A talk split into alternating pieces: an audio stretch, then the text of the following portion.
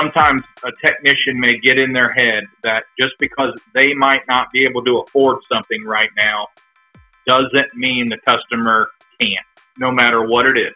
If you explain the job as you go to the customer, it makes it a lot easier at the end. If you're saving it up and then coming up to the end, it's going to be very difficult for a technician because now you're laying everything out and the customer is going to doubt that they need all of that stuff.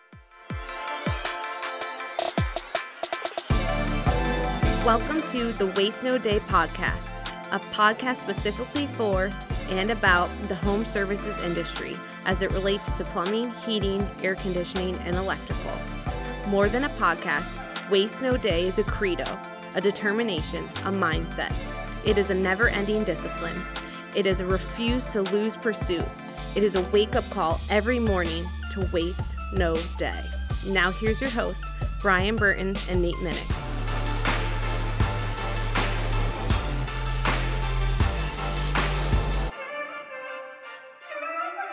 Hey, welcome to another episode of the Waste No Day podcast. Your host Nate and Brian are hanging out with you, and this time we're looking forward to covering the basics of a service call. We are joining a conversation with Greg McAfee today. He is going to be sharing with us his ideas of what makes a service call go well, and man, is it something we need right here before summer. But before we do that, we're going to break down the idea and turn to Brian for our quote. If more information was the answer, we'd all be billionaires with six pack abs. Derek Sivers. I like it. Yeah. As somebody who definitely has six pack abs, uh, somewhere down there. Some, somewhere. Yeah. I'm a billionaire somewhere out there in the future. I just haven't recognized the full potential yet. I can actually feel at least four of the six in mine here somewhere. Wait a minute. Push a little. There we go. There, there we go. There's one anyway. Yeah, absolutely. Uh, I tell you what, you know, the only way you get abs is by working out, and the only way that you get better is by practice. Yeah, and why did I why did I choose a quote with more information? Uh, Greg McAfee is as our well, I'll talk about it on the show, but as as our buddy Gary Singleton told us, a uh, a real OG of the industry, someone who knows the ins and outs and measurables and, and how to do and train other people to do things right in their service truck and as a manager or owner of the business. And it's base it's the basic steps. It's just the basic process. There's nothing magical or uh, you know, no reinvention of the wheel or fire in there in what he teaches. But if you do it all right, you're going to be all right you're if you follow the process and the steps, you're going to do very well. In a service truck, you're going to make a lot of money. You're going to serve a lot of people who know your name and beg the company to get you back out. You know, maybe you're a solo uh, entrepreneur and running the calls yourself, but this is how you brand yourself by just do, following the process and doing things right there's no magic pill, there's no magic sauce. It's just it's just getting up every day and and doing uh, improving on your process every day and doing the right steps at the right time. And it's coincidental. Um, it's not actually planned, but we're we're uh, here here at this organization. I'm doing Wednesday and Thursday training every morning for all of our field staff, including installers on process, like starting off in the right spot, which includes mental end zone preparation and, and you know where you park and how you approach the door, how you speak to the client, how you present options, how you run the call. For us, this is electrical, plumbing, and HVAC. And it's all basic process stuff that you know I've been learning since 2004 and that has been developed, you know, long before I got there, and just every every month and year it gets added to, and and you know, always working on perfecting it. And I have my own spin on everything I teach and my own brand or version of it that uh, was beneficial and successful for me running a call. And maybe it's all based on my personality, probably. I'm, I'm not a textbook guy, so I can't just read a book and then follow a process. I have to really have to make it fit my personality. So that's what we're going through right now. It's just the basic steps, the basic process, something that everybody needs, whatever you're doing, right? Absolutely, Brian. And the basics is always something that it's so easy to overlook, especially as we head into what is probably going to be a busy summer for the home services industry. You know, no, no matter if you're a plumber, an electrician, or an HVAC tech, the summer always seems to get things going. And uh, it's the easiest thing in the world to forget the basics. And you get caught up in something, or you start shortcutting your process, or you start dropping things out, leaving them out, forgetting them, just blitzing through them faster than you know you should. And you end up in a place, uh, as our buddy uh, J Dub says, you know, you, you take your process, cut it up into a billion pieces, throw it in the air, and you got confetti, but you don't have a process anymore, right? And so that's something that we want to be cautious of and caution you as the listener out there to be mindful about and to be returning to what your process should be. And if you don't have one, today's episode will give you quite a few ideas as to how you can begin implementing that. And we're really looking forward to breaking that down. Yeah, and we we do love the uh, the trainers in our industry who train technicians to run calls the right way and and um, how to sell and how to approach the client and how to present and how to close and how to overcome object, objections. And we do a lot of that ourselves here, but we're always fans of people who are training people to do it better. Um, and and always recommend people seek that kind of thing out. It, there there are tons of resources in the trades here. Not I mean, not to mention like uh, franchises like the one we're a part of that will will take you and kind of put you into a process. It's it's a that's a definite shortcut to getting there, where you're rubbing shoulders with uh, brands that are already doing it right, with organizations that are already doing it really well, and then you have the opportunity to go see them, and they can come and see you, and you have consultants that visit your your shop and and help you see your way through these things.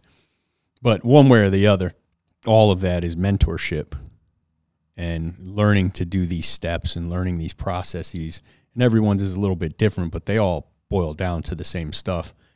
It's it's all fast forwarded as soon as you find that mentor and, and get involved in some kind of mentorship process, be it a trainer, a franchise, you know, a, a buddy who owns a shop, you know, near yours that's maybe not in the same market. And you get around people who are doing it a little bit better and it's the best way to figure out how to do it yourself. And this is an episode that's going to help you figure out how to do it yourself. But before that before that i'm glad you said that nate because i wanted to read one of our awesome reviews that we got here recently.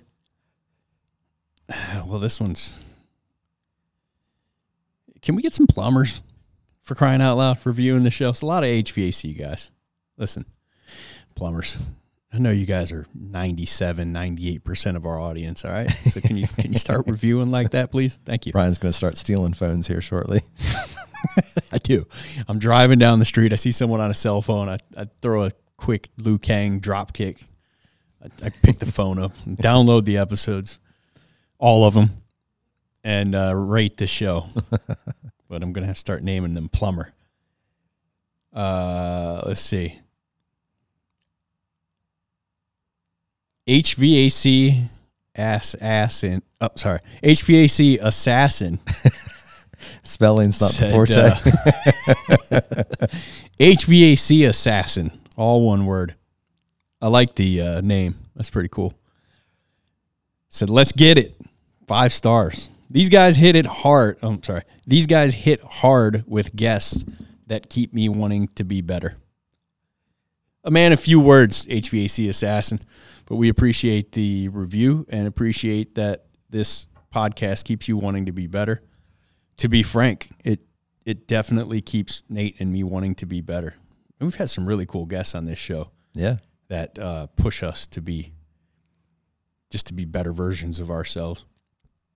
And I know Greg is going to be no different. He's very process oriented and he's been in, in, this trade a long time.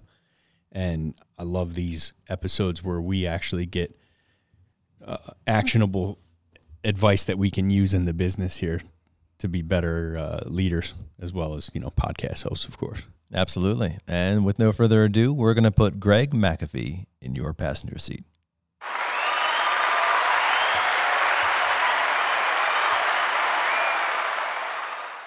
Our guest today is Greg McAfee. He is a true entrepreneur and has a passion for helping fellow HVAC business owners take their business to new heights. In 1990, Greg started McAfee Heating and Air with $274 and a used truck. Today, Greg runs one of the most successful HVAC companies in the Midwest and is called upon to share his expertise with other business owners all over the United States. He is the author of the book, It's Your Dream, and he has helped entrepreneurs teach their teams how to act like an entrepreneur and boost productivity in the process. Greg McAfee's company, McAfee Heating and Air, has soared from number 450 to number one in their residential market. With that, welcome to the show, Greg. Hey, thanks for having me. I appreciate it. Yeah, we've never actually spoken before, but but our buddy Nate and my buddy Gary Singleton, who's been on the show before, uh, don't remember what our conversation was about two weeks ago, but he said uh, you get a need to get a real guru on like Greg McAfee. And uh-huh. we didn't have time to go into what he meant by that, but I was hoping maybe you could help us out and tell us what that meant means, um, and then talk about what we're here to talk about, which is uh, you know creating a technician scorecard as a technician. Absolutely, I, I have a heart for technicians because um, I used to be one, and uh, there uh, there came came a time when I was working for another company, and I've had my own company now for 32 years. But there was a time when I worked for another company, and I just had a knack for um, greeting people, being honest, and people liked me. And you got to be liked as a technician uh, to where one point I was out selling their main salesperson. Um, he wasn't too happy about it, but I just asked good questions and customers, you know, gave me good answers and they ended up going with a new system. So we'll talk more about that. But um, I employ technicians. I still help train technicians, and uh, we you know we do a lot of we do a lot of internal training, not just technically, but soft skills and uh, a, a, lot of other different skills that a lot of people don't think of. That's fantastic. Uh, we're always looking to improve our listener base, which is primarily HVAC technicians, plumbers, and electricians. Do you cross over into plumbing and electrical as well? Uh, I do not, but I I help train uh, plumbers and electricians. Um, but my my baby is HVAC, and that and that's what we do. We've been doing air duct cleaning as well since 1993. Um, but we, we do mostly residential HVAC. Excellent. Well, Greg, we always uh, enjoy getting to know our guests a little bit. So, um, obviously, you're doing a lot of consulting right now, but what got you into that whole thing? Talk us through your story and how you got into the trades. We'd love to hear about it. Sure. Uh, well, I actually, I'm originally from Mansfield, Ohio, um, and I live in Dayton, Ohio right now, so it's just a couple hours uh, south of Mansfield. And my grandfather and my dad um, both ended up retiring from Firestone Tire and Rubber Company. Um, and it was a, there was a big plant in Akron, Ohio, and my dad got transferred from Akron to Mansfield, where he worked there for I don't know maybe five to ten years, and um, and then Firestone owned the Dayton Tire, which was right here in Dayton. So they owned a huge warehouse facility. And I was 19 years old. College wasn't in my sights. I really didn't know what I wanted to do. I was working two jobs, hard worker, but didn't know what I wanted to do. And my dad said, Hey, if you want in at Firestone, I can get you in. Only 15 guys are moving to Dayton and they're going to hire over 100. You know, you'll be number 16. I said, I'm there. So at 19, I moved to Dayton. Uh, did, never been to Dayton, Ohio. Moved to Dayton. Uh, started working at Firestone. You know, started doing some pretty cool stuff, loading tires, unloading tires. Kept me in great shape. Broke a lot of records. uh, as far as how many, how much time it takes to load a truck, just for the heck of it. You know, at 19, 20, 21. Um, but then I started looking around at older guys getting up and down off forklifts, and I thought, you know, I really don't want to do this the rest of my life. Um, so I actually uh, joined the Marine Corps, and Firestone held my job. So I served two years in the Marine Corps. I came back to Firestone, and while I was in the Marine Corps, it was just kind of a strange thing. But I took a refrigeration class just for uh, like a CEU credit, and I liked it. And so when I got out, I came back to work at Firestone. I worked during the day, and then I went to heating and air school at night. And when I graduated heating and air school, I left Firestone and took a 50% pay cut to get into heating and air conditioning. Wow. So that was the one that was the one advantage to Firestone. They were part of the United Rubber Workers, and even though they stopped me from breaking records, um, imagine imagine working for a company where they say you're not allowed to post um, any you know KPIs or any record uh, numbers on a bulletin board. So, but it did pay well, and I took a 50% pay cut. So I tell guys today all the time, you know, sometimes you got to lose money to make money. Um, so I went in at a, a really low, low amount per hour because I knew eventually I'd, I was going to work my way up. And I started as a helper. Um, you know, I learned how to. I was a small company, so I learned. I learned the ropes basically. I learned how to install. I um, gradually learned how to service and troubleshoot and do maintenance and, and all that kind of stuff. And um, about a year, a, a little bit over a year into it, he called me into his office and he basically said, "I'm going to have to let you go. You'll never make it as a mechanic."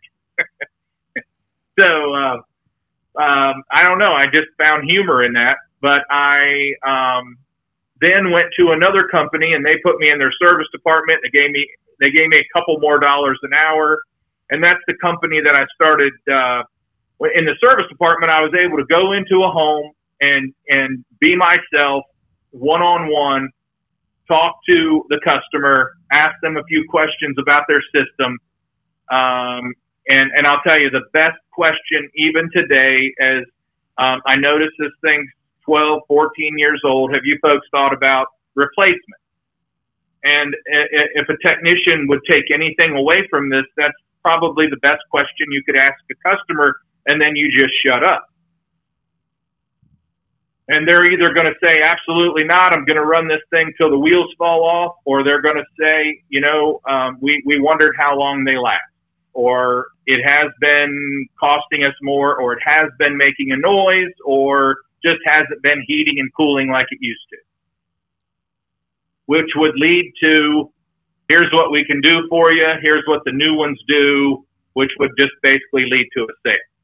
So I found out I was pretty good at sales. And growing up, I had, um, you know, in my day, we had paper routes.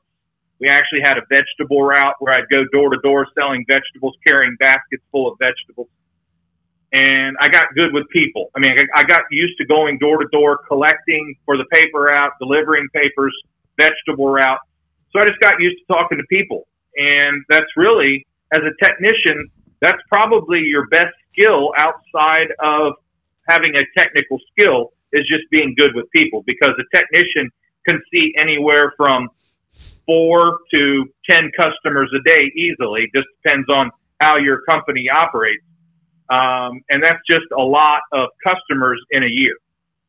And, uh, we say at my company is called McAfee Heating and Air, and at McAfee, the number one reason people call us is they trust us, and uh, we're all about integrity, doing things right the first time, you know, caring caring about people, and um, our culture is very strong. How we do things, we're very team oriented.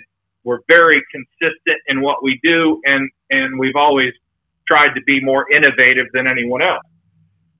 So as I started selling more, like I said, the salesperson, he had a full time salesperson and he just, he just wasn't happy because the owner of the company started sending me out because I had a better chance of selling it than he did. So, unfortunately, the company didn't handle their money well, and it wasn't too long they um, laid me off. They closed their doors. Um, and about that time, I got married, bought a home, and the same year I started a business. And I just applied the same principles that I learned along the way of being a technician and going into homes. I just started back then. I just started going door to door and knocking on doors and greeting people and asking them if they had a heating and air conditioning company they were happy with. And if they said yes, I moved on.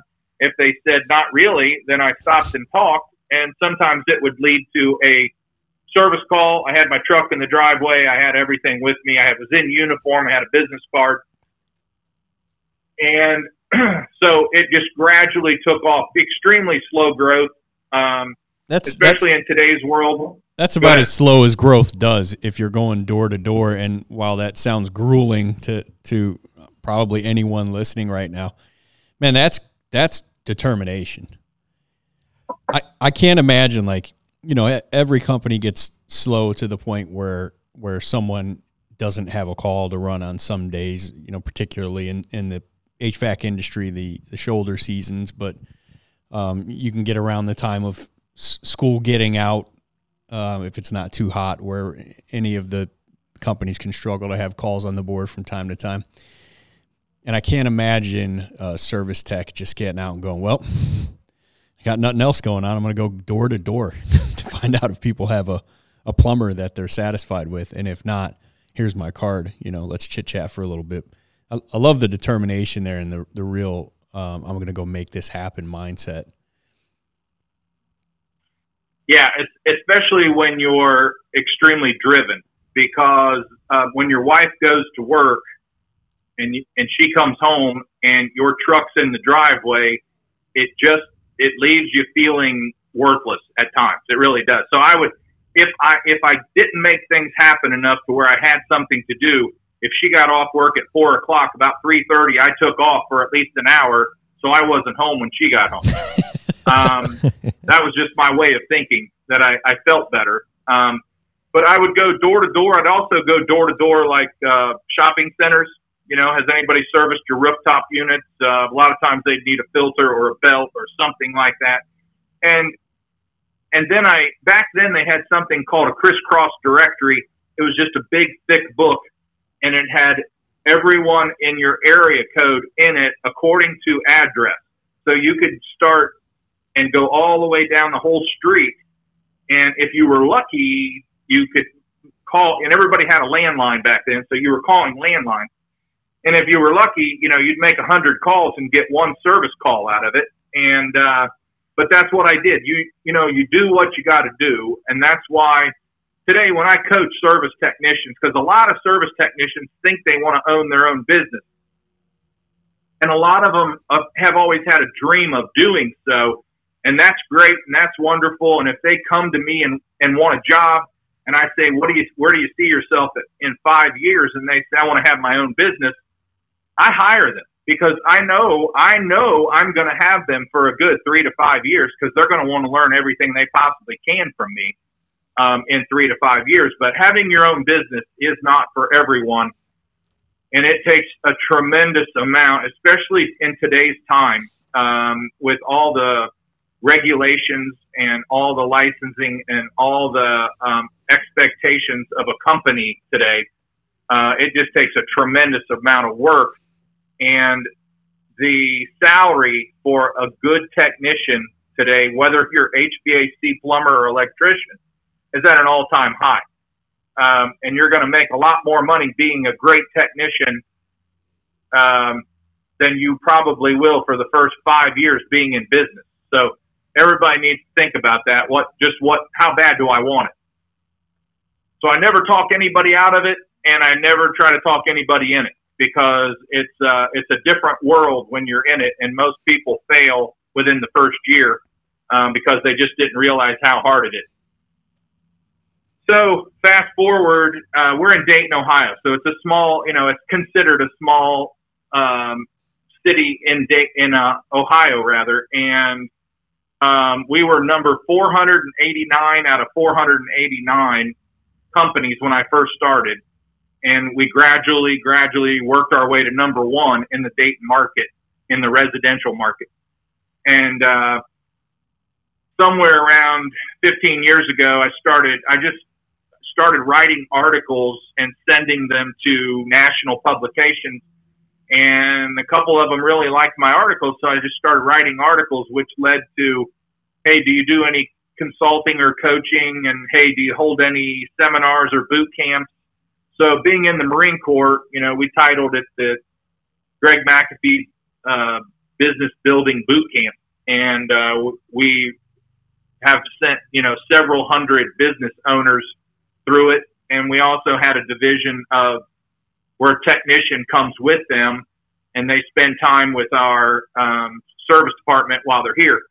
So we've done some pretty cool stuff, and you know we just try to help people achieve more and and do more than they think they're capable of.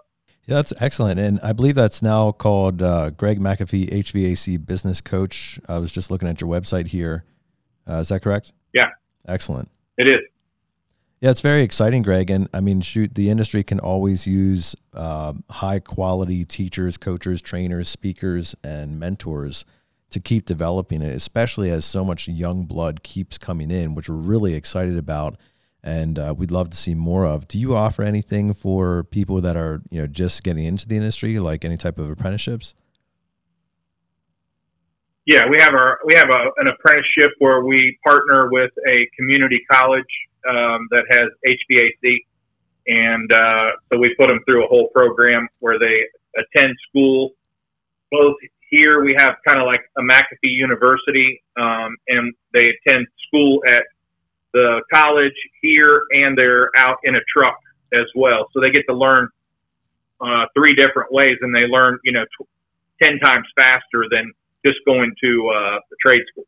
I love it. I'm sure that means that uh, your own personal business keeps well staffed with technicians. We do exactly. Um, we have we you know we have a program. They stay so long with us. We pay hundred percent of everything, and they get paid you know to to attend actually because they get a salary to work.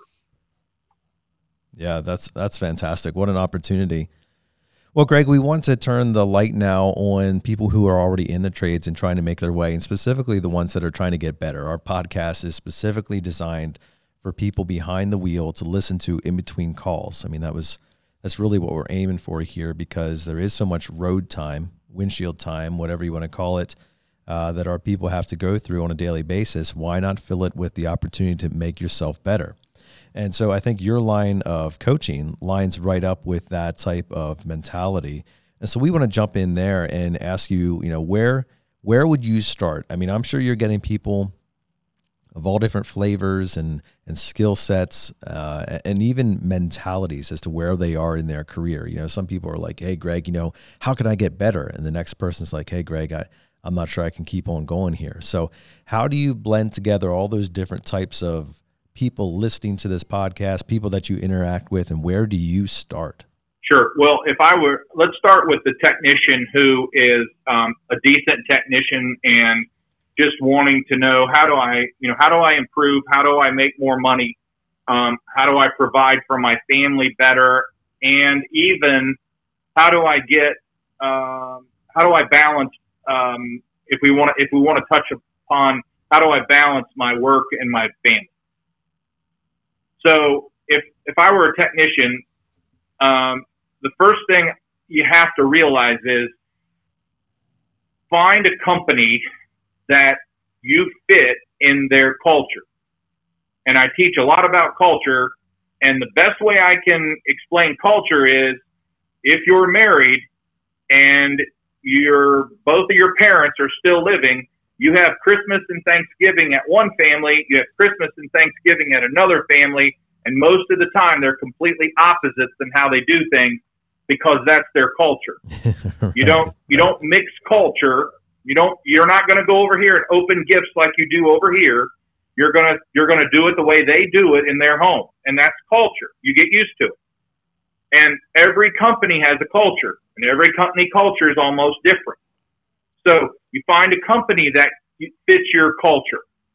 And um, when you do that, you're gonna again you're gonna be a lot more successful at being a technician because you if you can fit in the company culture, you're to succeed there. You got much better chances of succeeding.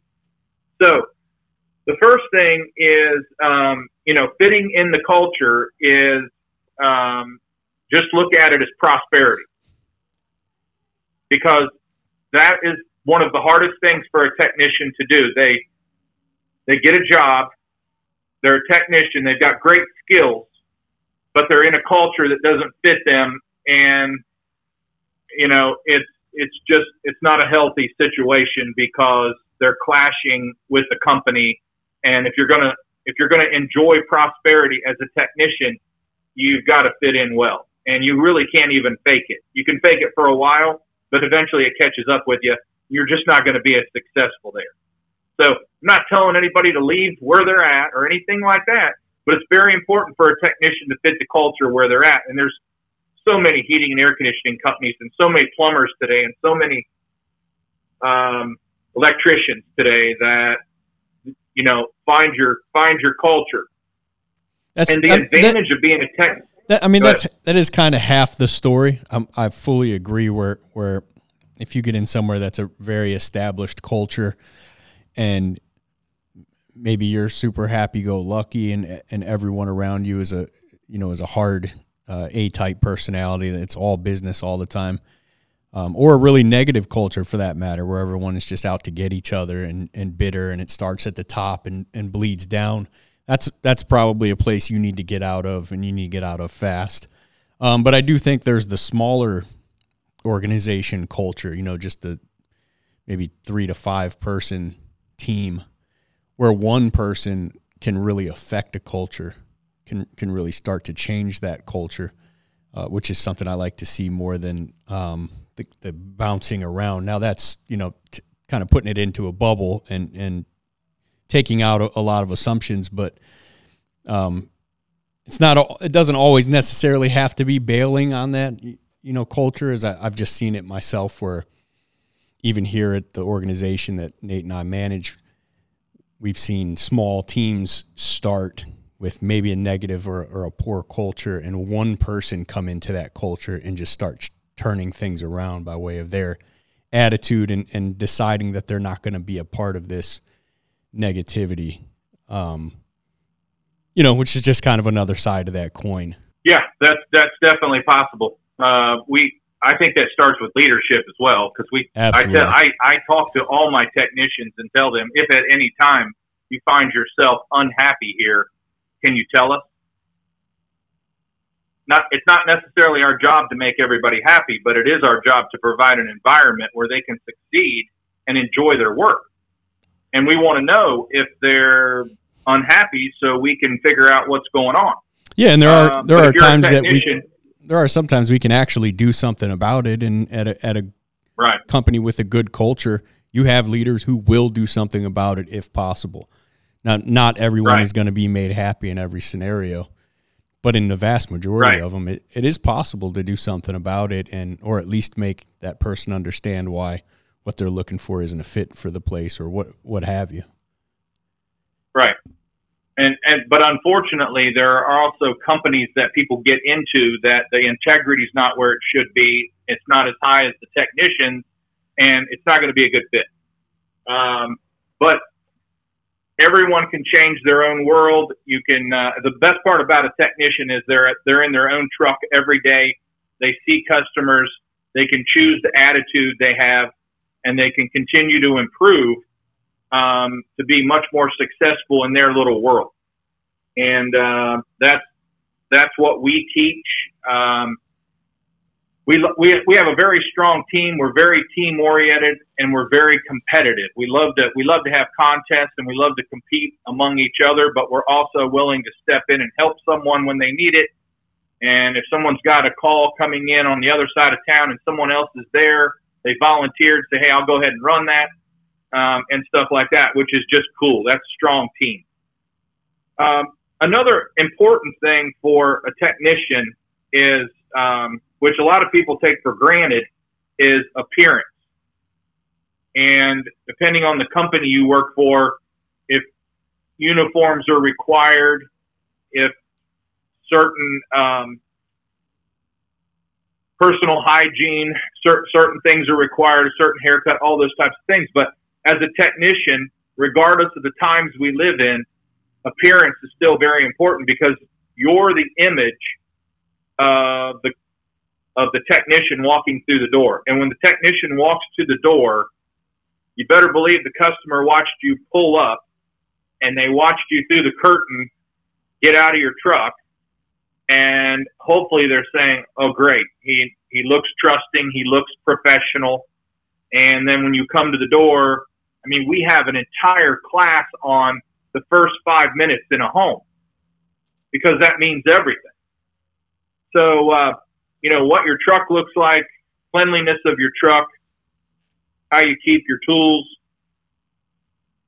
and how you keep your uh, job, even your job site. We like to leave job sites around the furnace cleaner than what we found.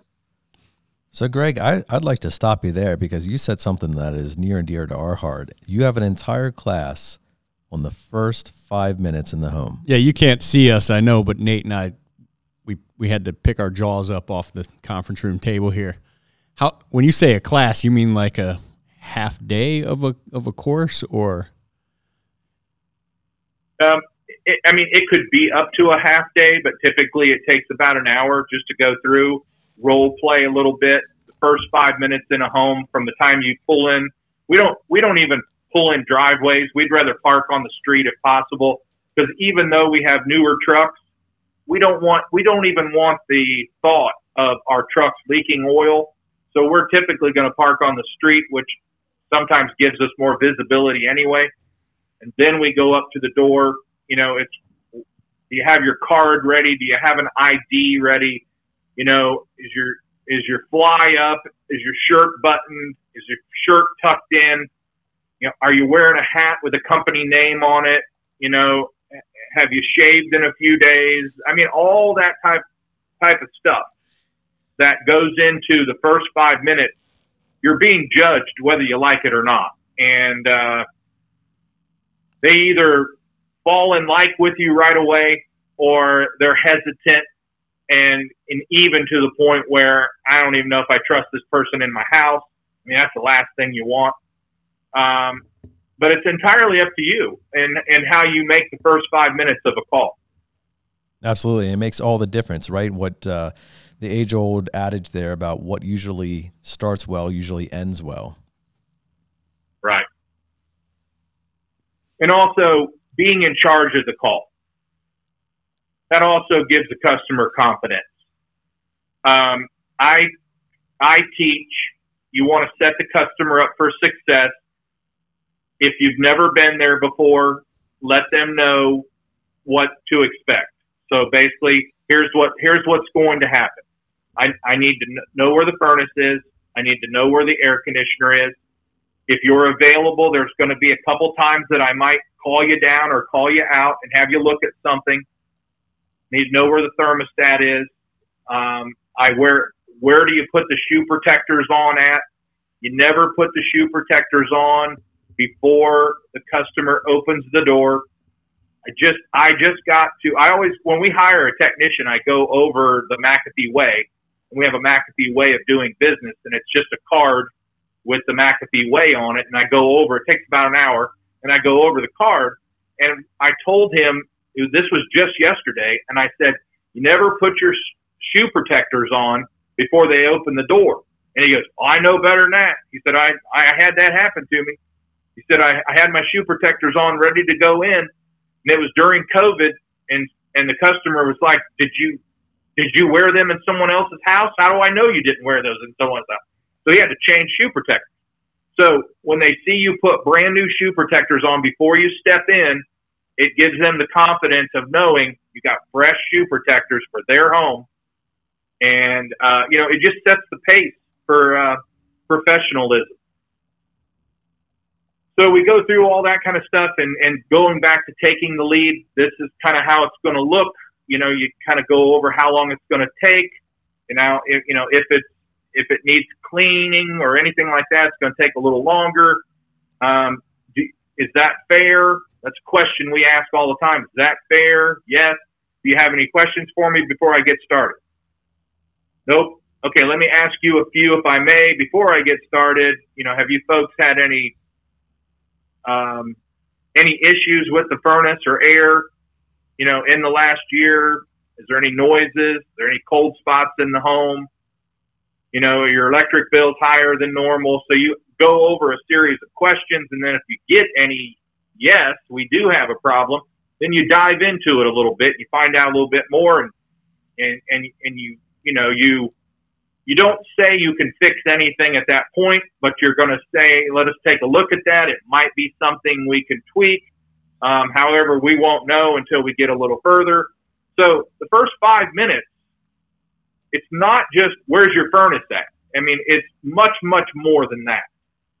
And we take it as a compliment when a customer calls in and says, I only want Jared to do my furnace check. I mean, that's a compliment. Now, doesn't always happen because of the scheduling, but we do our best to get Jared out there. Um, and if, if Bob happens to go out, then Bob's, Bob better make a good impression, just like Jared. So now they only want Bob or Jared. Um, so I would challenge technician, any technician to think about what are you doing right? What are you doing wrong? First five minutes of the call. That makes a ton of sense, Greg. And and as as we train kind of the same thing here that uh, you know that should be a Super Bowl commercial. That's kind of the phrase that we use around here. You know, many companies will advertise on TV or on radio, and they'll spend a couple bucks here and there to produce a TV commercial. But companies will spend millions and millions of dollars to have 30 seconds in front of a Super Bowl crowd's eyes and that's the type of presentation you need to give in your first five minutes of showing up there at the client. Yeah, totally agree. But what does that mean? We, it means spent, well rehearsed, well produced, well acted, if you will, a well written script. Uh, the directing has to be spot on. If you're going to pay millions of dollars for a 30 second ad, everything's going to be perfect. And you can make millions of dollars in this trade, as I'm sure you know, um, but certain things have to be perfect. And and starting off in your career as a technician, the introduction to the homeowner is is one of the very first things you need to nail. Although I will say probably that job interview is even more crucial because you're not getting in the customer's home without that one. Maybe that's another episode, Nate. Could be. Yeah, and uh, we we don't spend millions, but we spend hundreds of thousands on our commercials, both for TV and radio combined. And they they are on the Super Bowl at a local level, uh, and they're as good, I think, as some of the ones that get on the national level, because everything matters. Everything matters as a company, and everything should matter as a technician. The technician's got their own little business in their truck you know, whether they work for another company or not. That's why I say culture's the key. If you if you fit in well with the culture, you you're running your own business out of the truck because you're doing everything the way the company wants it anyway. Now you can really get excited about it and and add on to that. And a technician, I would I always set my technicians up as for salary purposes I, I, I go, I use this carefully, but your salary is unlimited. The more leads you generate, the more customers you make happy, the more accessories you offer, your salary is unlimited. It's, it's, your salary is much, much more than what you make per hour.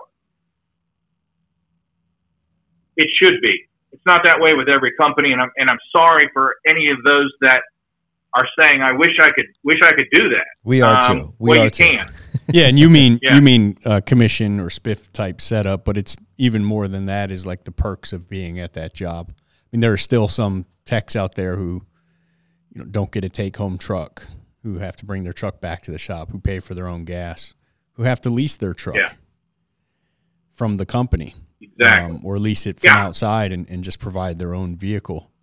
So if you happen to be at a place where you get your own truck, that's that's still a huge benefit that doesn't exist everywhere. We get people in here to interview all the time. They're like, "You provide my truck." We're like, "That's just a given here," you know. Yeah. Yeah, we've had we have stories. We have four company meetings a year. We have them on Saturday mornings because it's the best time. We start at eight o'clock. We're done by noon, four times a year, and it's the best time to have a meeting in the HVAC world. Even when it's hot, you can still fit a meeting in, but everyone's together. Everybody comes in in a different kind of attitude, a different kind of spirit. They haven't worked all day. They're not tired. It is Saturday morning, but they also realize our meetings are to keep everybody on the same page, kick off any new things we're doing, and we also talk about, uh, you know, give your um, give some highlights of your personal life. What's happening positive in your life, and I mean, this goes on for 10 or 15 minutes of, you know, we're having a baby or my kid graduated or my kid's on the honor roll or, you know, um, just goes on and on and on. Got a new car, got a new truck, did this, did that. Um, cause we want to set the meeting off in the positive note, but we also have time.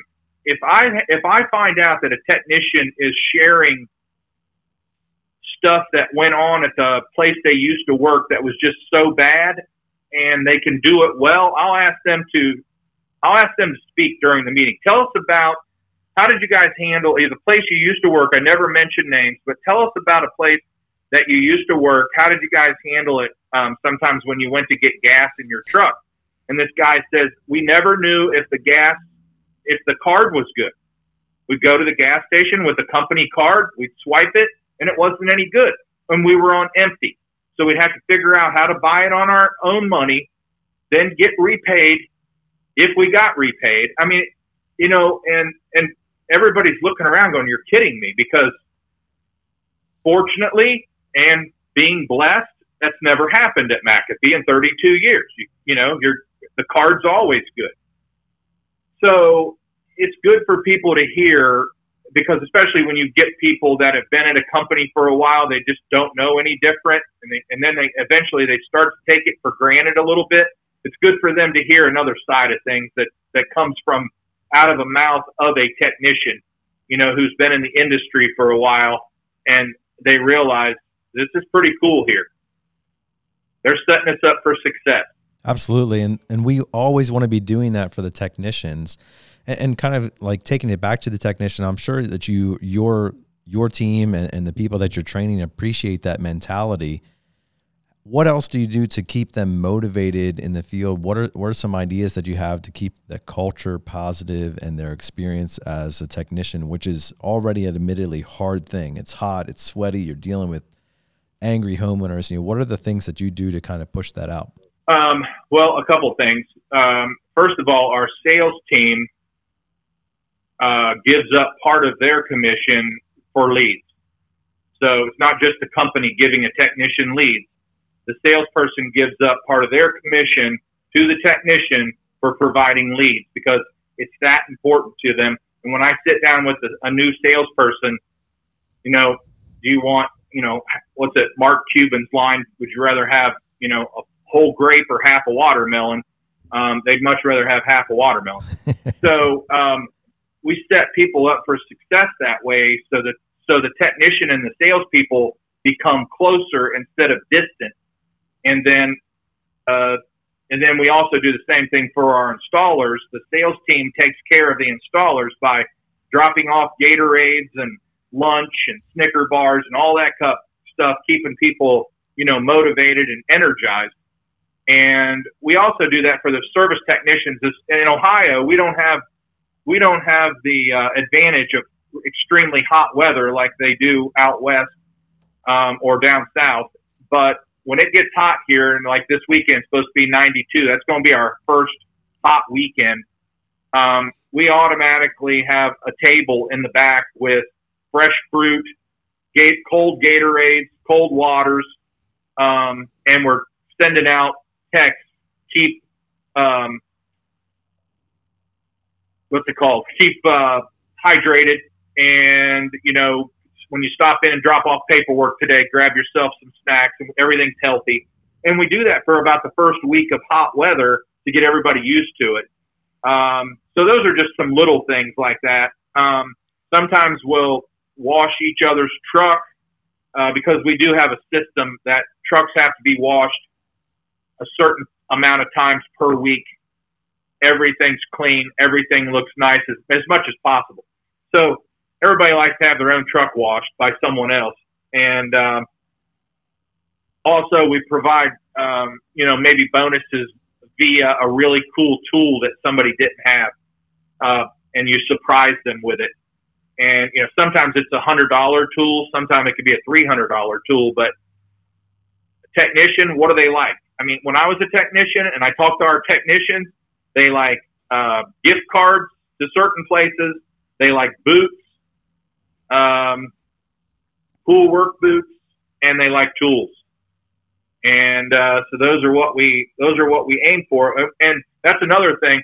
We find out with a questionnaire. We find out what people like before we just give them something. Because if your favorite candy bar is Snickers, and I'm giving you Three Musketeers all day, you're going to be thankful, but nothing like a Snickers. Um, and just those little things make a difference. A hundred percent. And doing more things like that is, is uh, what I believe is going to make the difference in the industry as far as where people end up working. I mean that that all those things that you mentioned there sound so refreshing and so encouraging for an employee who you know is going to have to go out and face some difficult things that day. So I applaud you and your team for making that effort. I've also had the philosophy, and not everybody does, but I've had the philosophy of um, I won't expect you to work anywhere that I wouldn't work, and I'm pretty particular. So um, my technicians don't have to worry about going in rat infested places uh, because if if it is, they're allowed to walk away. I mean, just walk away. Let's go to the next job. And if our sales team goes in to sell something, I always say, if you wouldn't go there at 2 a.m. in the morning in the dark, then we're not bidding on it. We'll pass. Someone else can have that job. So we try to we try to say and try to do the the McAfee way is it's just prime jobs. It's the prime jobs that that we want, that we service, that we install, that we clean, air duct cleaning, all that kind of stuff. So a lot of, unfortunately, a lot of guys are thrown into places that it, it's not even safe. Um, and when things start moving, when the flashlight comes on, you're, you know, that's, that's not a good place to be. right. Right. Absolutely. So speaking of being back in the home where you know things are moving or not moving depending on why you're out there, uh, what are some other emphases that you teach, preach, and deliver to your people and your coaching uh, when they're in the home? So we've we've already covered the first five minutes. We've covered setting a good expectation at the front of the call, and now we're moving through and actually discovering what's wrong what are kind of the next focal points that you put out there for technicians, plumbers, and electricians who are dealing with homeowners to be listening for and alert to? Sure. Well, you have again. I'll go back to that. You have to be a people person, and you have to be good with people. If you're, uh, and you can be an introvert or an extrovert and be a great technician. That's not what I'm talking about. I'm talking about being caring for a home like it's your grandma and taking care of the home like it's your grandma and then keeping them filled in. Um, you know, one little thing that we teach is you never go in and out a different door in a home. Um, you always go in and out the same door. And no matter if it's around back or wherever it is, go in and out the door you came in. Um, they don't, it's, there's nothing worse than um, a single mom or an elderly woman being home and you're going in and out of doors she didn't know you were going in and out of, and that's not a good thing. You, again, you're trying to build trust. You want you want people to have faith in you as a technician and trust you, and so go in and out the same door.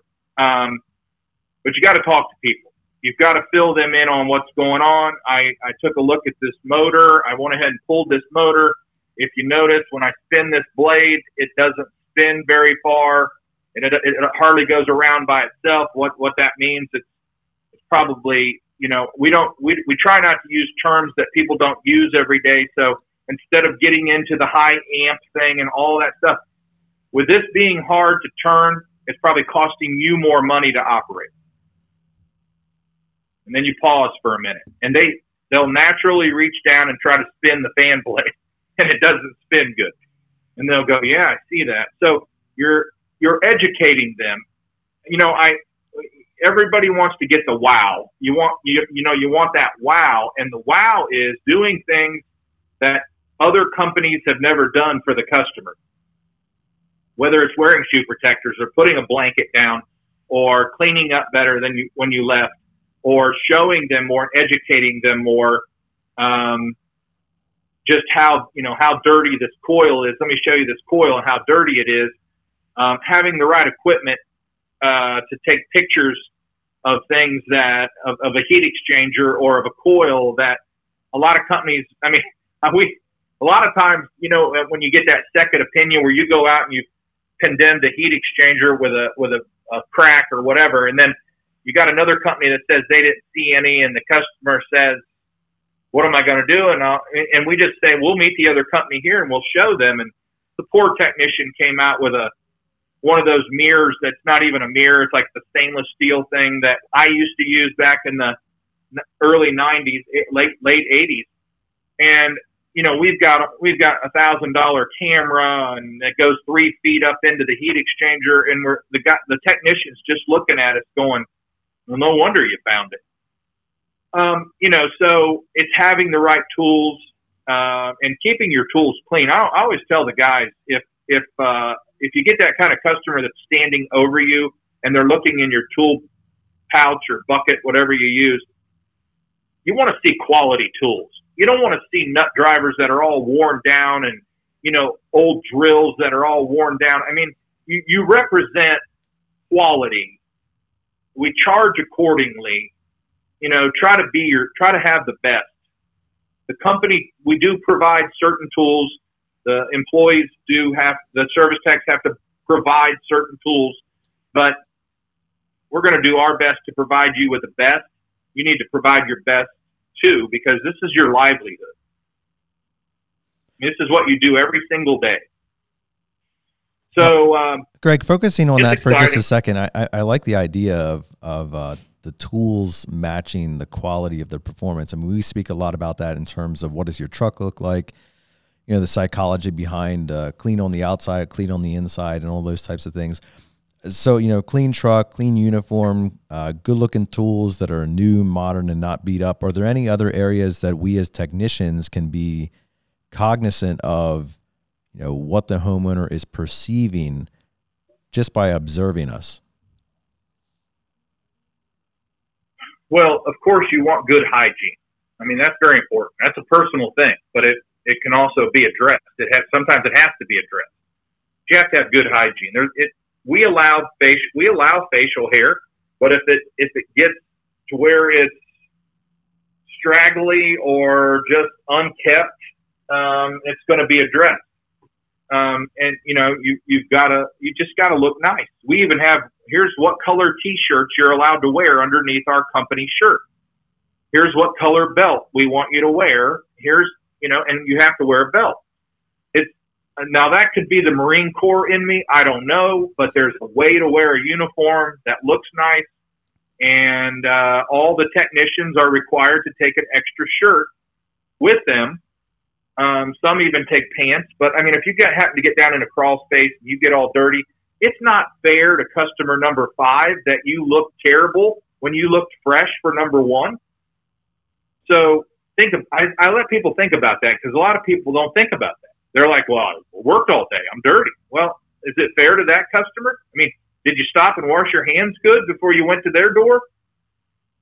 So just little things, little things matter. And I, one of our sayings is everything matters, and you the perception of value in a home has a lot to do with the technician and how they do things, and even asking the right questions uh, of just taking time with the customer and asking them questions. Are you comfortable? Are there any cold spots in the home. I mean, they might say right there, you know, I've had my serv- I've had my system serviced by such and such company, and they've never asked me those questions. And you just kind of look at them and nod your head. You know, you just say that this is what we do. We want to make sure you're comfortable when we leave. If there's anything I can do to help your comfort, I want to do it while I'm here, or we can make a suggestion and you can go from there. That in the uh, what? They didn't they didn't ask you that? I wonder what else they're not doing. Huh. That's weird. Yeah, yeah, right.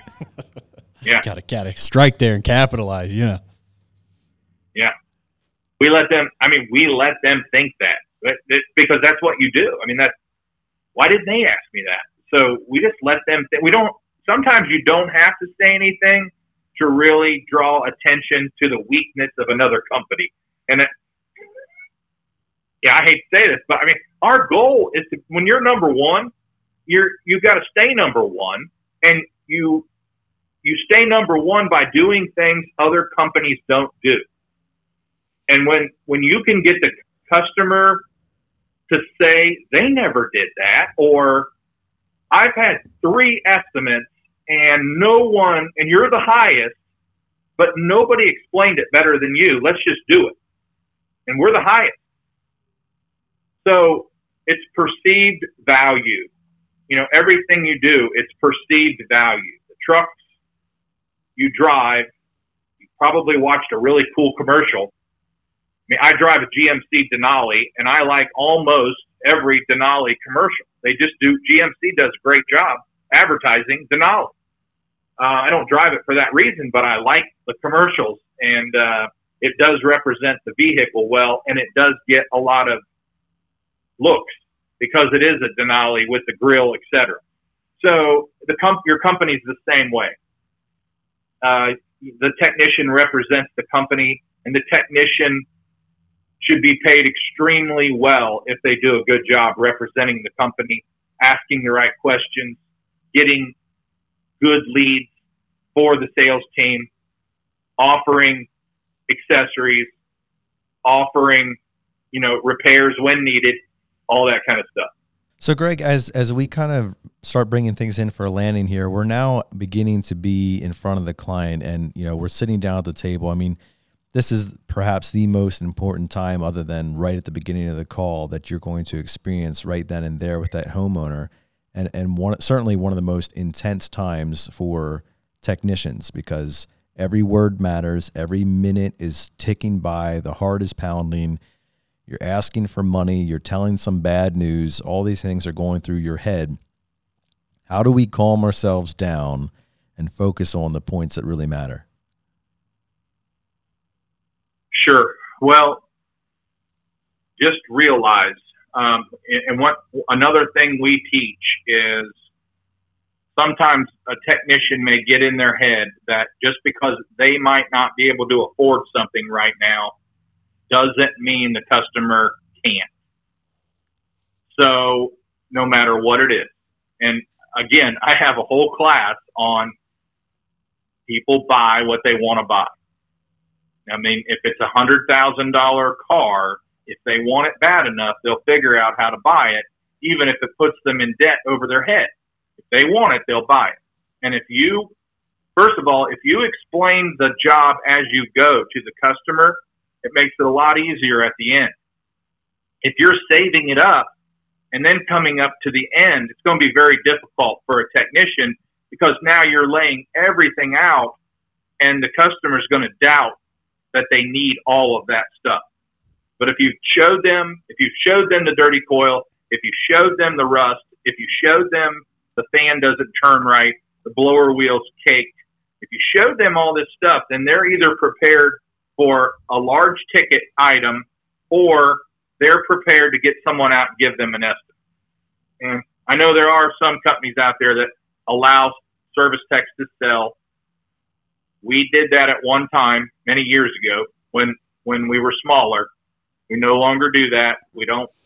There's no pressure for the technician. All he has to do or she has to do is ask the right questions, do their job, the procedure, and everything will flow well.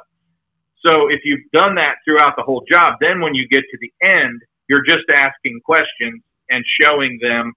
Remember when we talked about the blower not turning or the fan not turning? Yeah. Okay, well, this is the price right here if you just want to replace that. However, this also needs this, this, this, and this. And I showed you that rust. That's, that's just something to be concerned about. The unit's 14 years old now, and I don't know how much money you want to put into this. Um, and it's probably a great time to ask. I mean, have you folks thought about replacing this at all? When And you say you just kind of go from there. When you say service tech selling for those not in the HVAC industry, you mean um, HVAC service techs having the ability to sell equipment replacement, not just repairs and upgrades. Yeah, correct. Thank you. I'm talking about closing the HVAC equipment sale right there on the job. There's still some companies that do that. We're not necessarily a fan of it. We did it at one time when we have designated salespeople. Now, the technician can sell parts, accessories, air cleaners, humidifiers, air purifiers, thermostats all day long. But when it comes to the equipment, get the lead, get it scheduled, and let the let the comfort advisor come out, or the plumber, or the electrician come out, salesperson, and uh, close the sale.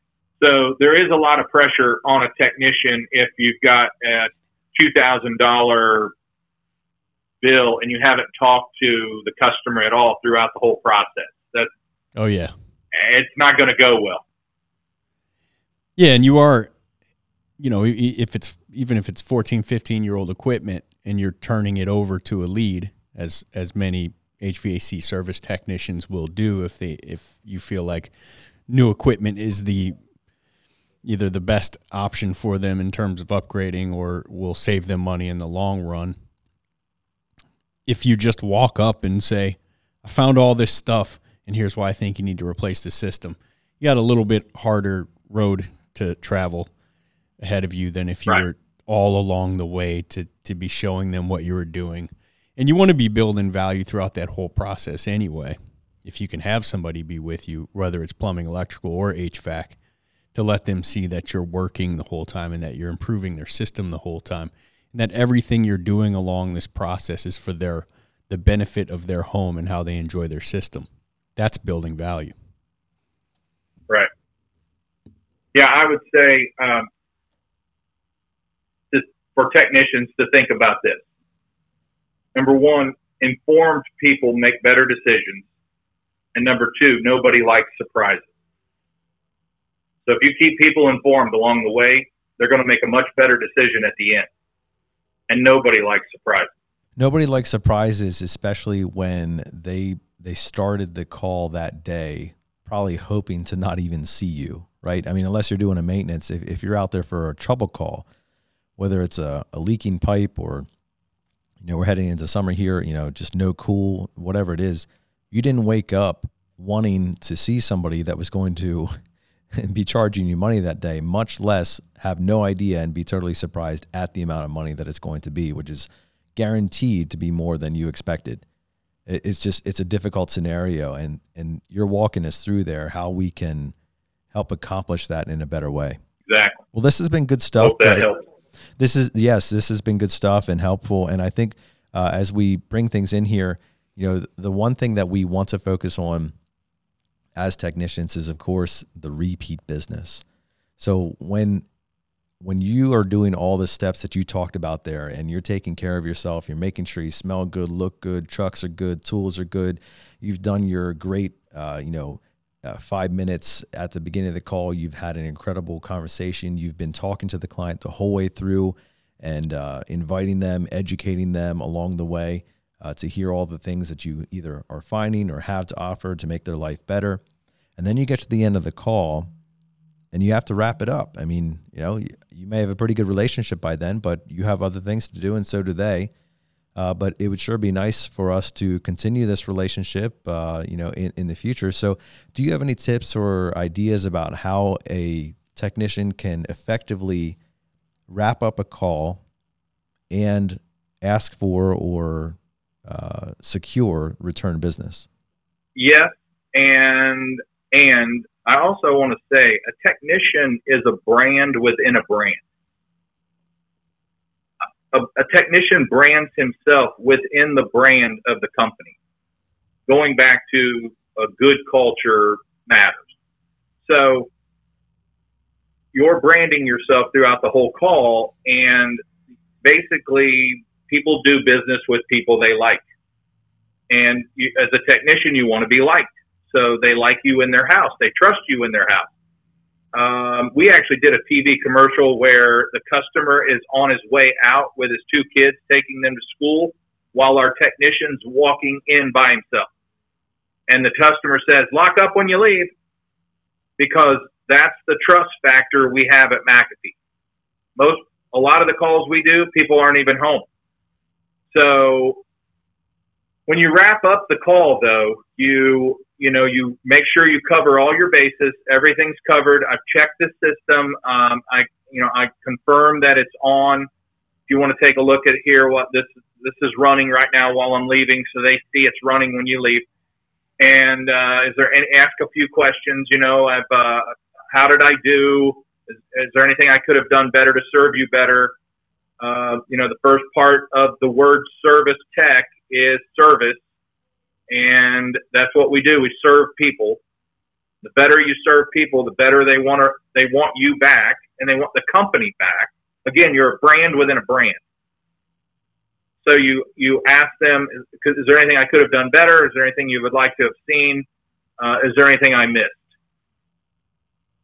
And then you ask for um, you can also ask for a referral I, I used to personally always say please tell your friends and family about it. and when I, I actually i actually asked my team that one time my service team i asked that and nobody was doing that and i'm like you, you know you got to have a, a line on your way out please tell your friends and family about it.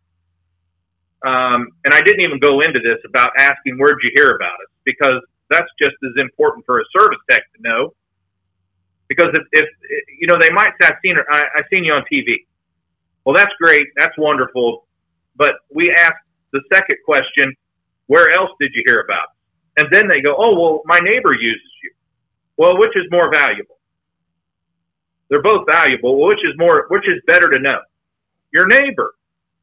I mean, that's the guy that like talked us up or talked you up and got you to this house. So there's a lot more to talk about on that, but you know, it's just asking, asking. Please let us know if you need anything. Give us a call. Blah blah blah. And where does where does the review come in there, Greg? I mean, we focus so much on uh, the the modern way of securing business is the review because that's essentially the who else who else would you like the, the referral, the digital referral, if you will. Do you bring that into the conversation? I know we also we also tell them that they're probably going to be receiving something either email or text, and because everything we do now is digital, and uh, they'll just be expecting it, and um, they sent a email or a text. It's very easy to click. Are you happy? Yes or no. And if they are yes, then it leads them to another page to um, leave click here to leave a review, and uh, we got a pretty good got a pretty good percentage of people who leave reviews. Well, we have enjoyed this conversation today, Greg. Before we wrap up with things, uh, if people are interested in learning more about you, your company, and specifically your coaching and consulting uh, options, where is the best place to connect with you? Um, the best place you can find me online by just googling Greg McAfee, um, but my personal email address is very simple. It's Greg, G R E G, at mcair.com. M-C-A-I-R.com. Excellent. And uh, the the coaching, if people are, are you still offering classes for technicians? Uh, we, we have uh, a couple individual classes going on right now where a couple people from other states just come here for a few days, ride with our uh, lead service tech, um, and then we put them through like a two to four hour uh, class and go through some of the stuff like we talked about today on the importance of the first five minutes, then all the way through a call. Absolutely, that's fantastic. Well, Greg, as we as we close it out here, the final question that we wanted to propose to you is surrounding uh, those who are considering getting into the industry as you look at over your years of experience in training and, and being a business owner and being a technician yourself and all these things, if you can look back and you can kind of speak to the next generation and say, you know, this is what the trades are about, or this is why I think you should get in it, or, you know, any of those things, what would be your message to those considering uh, jumping in? It's just a great place. Uh, so, you know, so many parents push kids into college who are not college material that's why 50% of freshmen drop out of college. Um, not everyone's college material, and you should be proud if you're not, and proud if you are. Um, if you're wanting to work with your hands, wanting to work with people, um, heating and air, plumbing, the trades are just so strong right now to get into. Um, every heating and air conditioning company I coach is hiring. It pays it pays well, um, and the better you learn your job, and better you serve people, it pays it pays better. Um, but the trades just have opportunity that most uh, industries do not have right now. And I recommend going. We, we actually have a scholarship program where we've now given. It's called the "You Can Count on Me" scholarship program, and it's all about why can we count on you is what we started it for. And we've given over 300,000 to high school seniors. We do 10 a year, um, who, um, they have to go through. I mean, we have a panel of judges and everything like that. We get over 300 or 400 applicants and we give 10 scholarships away to either college or trade school. And a good portion of the kids are going into trade school, which is pretty cool lately. Um, so anyway, we're all we're pro trade school, of course, but we're also letting high school kids know that you know make your try make your own choices. There, I know a lot of families where one, the first the first child's a doctor and the second one's an electrician. So make your own choices. Do what you're best at. Which one had more school uh, college debt? Just asking for Nate here. Yeah, right. Yeah. Have you ever seen that chart where I mean, a trade, a trade, you know, the guy that even four years of college, the the trade guy is so far ahead, even you know after ten years, um, so far ahead of the college guy. So uh, there's nothing. It, you should be proud to be in the trade nowadays, and especially with all the professionalism there is. We've we've raised the bar. I like to think we raised the bar. Uh, a certain handful of customers in every area raised the bar, from keeping trucks clean to professionalism to shoe protectors to winning awards and best places to work and integrity awards. And it just continues to raise the bar in the industry because if you if you don't if you don't raise your own bar, you're going to be out of business because people expect too much nowadays. Yeah, days gone by, the uh, you know the two guys in the the beat up pickup that leaks oil all over the driveway. People would just rather pay a little more and get a, a much higher level of service at this point. Right. That ship has thankfully kind of sailed finally and is continuing to sail. And another thing is exactly. that, that this is what this show particularly is all about. We don't sell any services on here. We don't do commercials on here. Uh, we do have a large audience now, thankfully. And we have a large audience that is not in the trades. We hear from them constantly of people who are not even in the trades who just enjoy the show and the hyping that we do of the skilled trades. And our you know our message here is clear. It's it's trade focused, but it's um, it, it is geared also to people who are not in the trades to say that this is a cool place to be.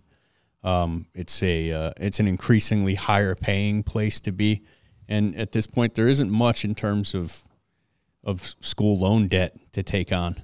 You, you can apprentice somewhere without even going to a school, and right. uh, I mean, I'm one of them. I didn't graduate from high school, got a GED when I was 32, but I'm in the trades, so I didn't necessarily need that. Good for you. Well, our guest today has been Greg McAfee. It has been a privilege to have you on. We appreciate you and what you're doing for the industry and uh, sharing that with us today. So thanks for being on the show today, Greg. Thanks for having me. Um, anytime.